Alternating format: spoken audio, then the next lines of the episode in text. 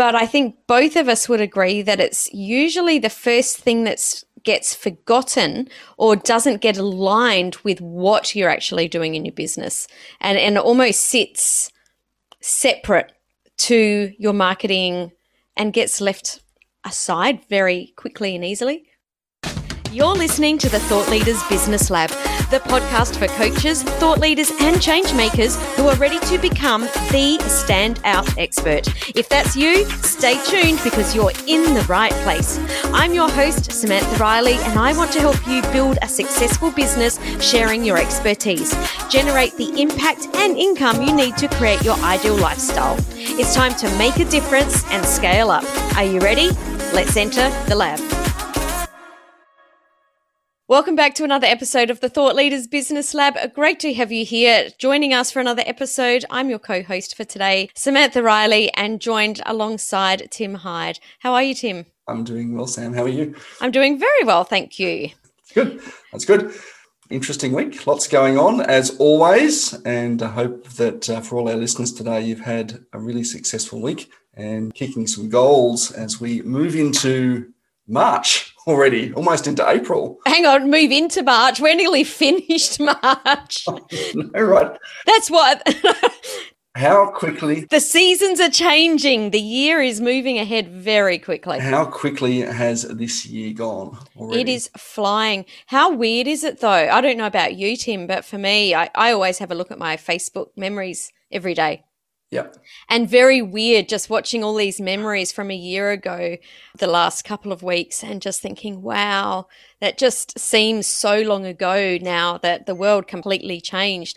And for most of us, the amount that we've actually changed, pivoted, worked, all the things in the last 12 months is quite it's quite amazing. Well, look, for so many of us, you know, almost 12 months ago to the day, this is when COVID became a thing, really.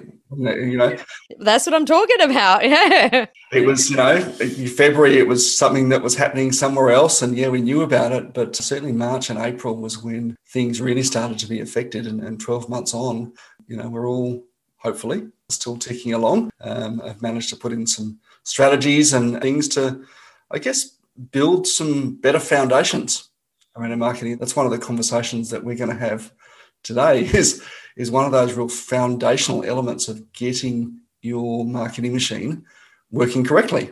This is an interesting one when you and I came up with this topic because it's what we're talking about is something that everyone does at the beginning of setting up their new business or their new program.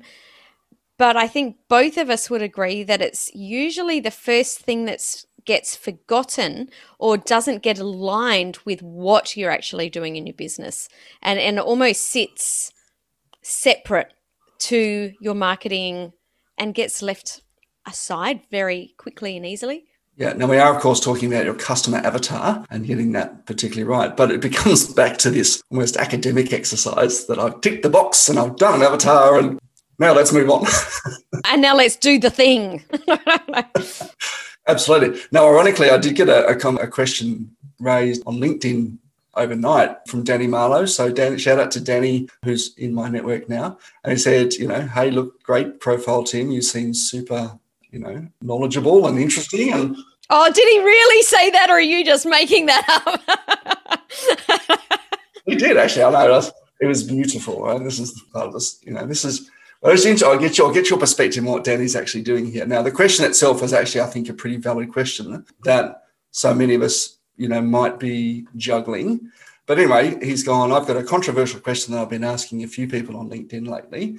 And he asks, in your opinion, is it okay to use LinkedIn to add people into your network and then pitch them your offer? Or do you think that's spammy and LinkedIn is meant for people to seek you out you know, when they need your services. I would love to hear your thoughts. But this does come back to this idea of actually, you know, who is in your audience in the first place, doesn't it, Sam? Mm-hmm. Absolutely. Absolutely. I couldn't agree more. And I'm finding social media, there's so many people on social media getting this really wrong right now. And that is, oh, especially on Instagram and LinkedIn, really, hey, how are you? Here, buy my thing without giving a any consideration to who that other person is And let's not even, that's only the beginning of the conversation. Like, I don't know you, I don't want to buy, but really taking that first piece, am I the right person that you should be speaking to right now? Yeah. Well, I think, I, you know, there's two schools of thought here, right? So, look, when we look at our LinkedIn, our Instagram, our, our Facebook, it's not just for connecting with friends and, and following. I guess, particularly in a business context, if we're going to use these tools effectively, you don't want to fill it with just your friends because your friends will never buy from you, hopefully. Oh, well, that's. Yeah, Mate, sometimes they will. Sometimes they will. All right, but uh, more often than not, you know, there's a, there's a whole bunch of your friends who are not in your target market, and so I think that your social platforms are there for really let's call it from a business context, one of four purposes, right? That's to find clients, find partners, find suppliers, or find people can open doors to one of the first 3 mm-hmm. Now, that really only happens if on two things, right? Firstly, that you're connecting with the right people, and mm-hmm. that comes back to the customer avatar, which we'll explore more in a sec. But also that you've actually got a deep a relationship that's deep enough than you know just that superficial hi buy from me so it definitely helps to build a relationship, and you do want to build a relationship with the right people. Absolutely. So let's go back to customer avatar very quickly, Sam, because I think we do these customer avatars. We we often just go, "This is my demographic," you know. I want and what we're talking about here is where do they live? How old are they? How many children do they have? How many dogs do they have? What type of car do they drive? And when I first learned about ideal client avatars, this is the way it was taught to me. And which was interesting because I kind of got it. And I always had thought there's such a big piece to this missing. There's such a huge piece missing because that's like saying, you know, I'm Connor's mum you know, it's not thinking about the person as a whole. It's just looking at one tiny little piece. Well, yes, I am Connor's mum, but I'm also Sam, and there is so much more to me than where I live. Yeah, our avatars, our customers, actually really complex. And I think we would actually we got onto a tangent after last week. We almost chatted for another hour on, on custom avatars after last week's episode. And I think the thing that is missing from a lot of avatar profiles is that not only the transition that they'll make from their before state to their after state, but how they'll feel at different points of your customer journey. So, how do they feel? How do you make them feel when you first connect with them? That they go, That was awesome. I want to do more of that. Mm-hmm. How do they feel when you give them that first opt in to a resource or something of value? What is interesting to them at that particular point in their customer journey? So, this avatar actually needs to be a little bit more complex and deeper to describe the journey we take them on at different stages, as well as just their, you know, mum of three kids who lives in, you know, Sydney, etc., etc., etc. Doesn't it? Yeah, absolutely. Let me just say one. I just want to touch on one thing. You talked about the journey, Tim, and I think this is where people go really wrong as well because they think I connect with someone and the journey is just the next step is they buy my thing. And it's not that at all. What I want you to think about as we're talking this through is put yourself in the body or think through the eyes of if you were your avatar, would you buy from someone the first time you meet them or do you need to it's almost like you know dropping the breadcrumbs. Do you need to sort of go on this journey of now i'm going to do this. Now i want to watch their video. Now i want to hear their podcast. Now i want to do this thing. And really think about that how you would buy and then turn that around. Yeah i know you know a couple of years ago i, I did a consultation with a with a young South African guy who was living in New York, and he was doing exactly that. He was like, "Let me connect with you and buy from you," and obviously he'd consumed a whole bunch of the the direct sales copy market, which was, you know, let's convert you right now while I've got your attention because I know I won't have it tomorrow. And I did ask him at the time. I said, "Is that how you buy from you?" He's like, "Yeah, no." No, of course not. I said, your clients like you? He's going, yep. And I said, well, what do you think they're going to suddenly respond to this approach? you know, your avatar, why do you think they'll respond to this approach? He's going, oh, it's a really good point. And we do forget that. We do forget to sort of come back to avatar and go, at this point in my in their journey, what does my avatar want to see from me, hear from me? How do they want to feel? And what is the, I guess, the carrot and maybe even the stick that encourages them to take that next step? Well, our avatar is a real person They're a real person with real feelings, real desires, real frustrations. They're not just someone that's going to give you a credit card. And I think that we really need to think of this ideal client avatar as a real person. What are they feeling? What are they seeing? So that we can help to create this journey that we're going to take them on. The problem that I see with marketing all the time, and I know you and I both have this conversation with our clients on a regular basis, Sam, is actually if you get this wrong, you start to fill your audience with the wrong people who then attract more of the wrong people into your network. And you go, well, there's you know people in front of me who want to buy, but they tend to be the wrong people buying as a result. And that has all sorts of issues down the track. What are your thoughts on that? How often do you refer back to your avatar when you're connecting with your network or creating your marketing materials? I feel that I connect, I go back to my ideal client avatar very often, more than most, because I know I asked you and I won't give away what you said to me, but I was like, oh. Not enough. that was what I was saying. I was like, is that all? because I actually really go back to this probably at least once a month. Like I am that I was going to use a word that I probably shouldn't use. I'm very hyper focused and I'm very aware that it doesn't take much. And if you start to sort of veer off, on social media, it can veer you off really, really quickly because the algorithm is picking up people. So you might only pick, like, connect with two or three people that are not your ideal client avatar. Or as you mentioned earlier, Tim, those one, two, three, or four people. If I'm connecting with someone that doesn't fall into one of those four buckets, all of a sudden the algorithm starts serving up people that are you know a bit left of field and you can get caught very very quickly with an audience of the wrong people. So i do go back to it very often. Yeah.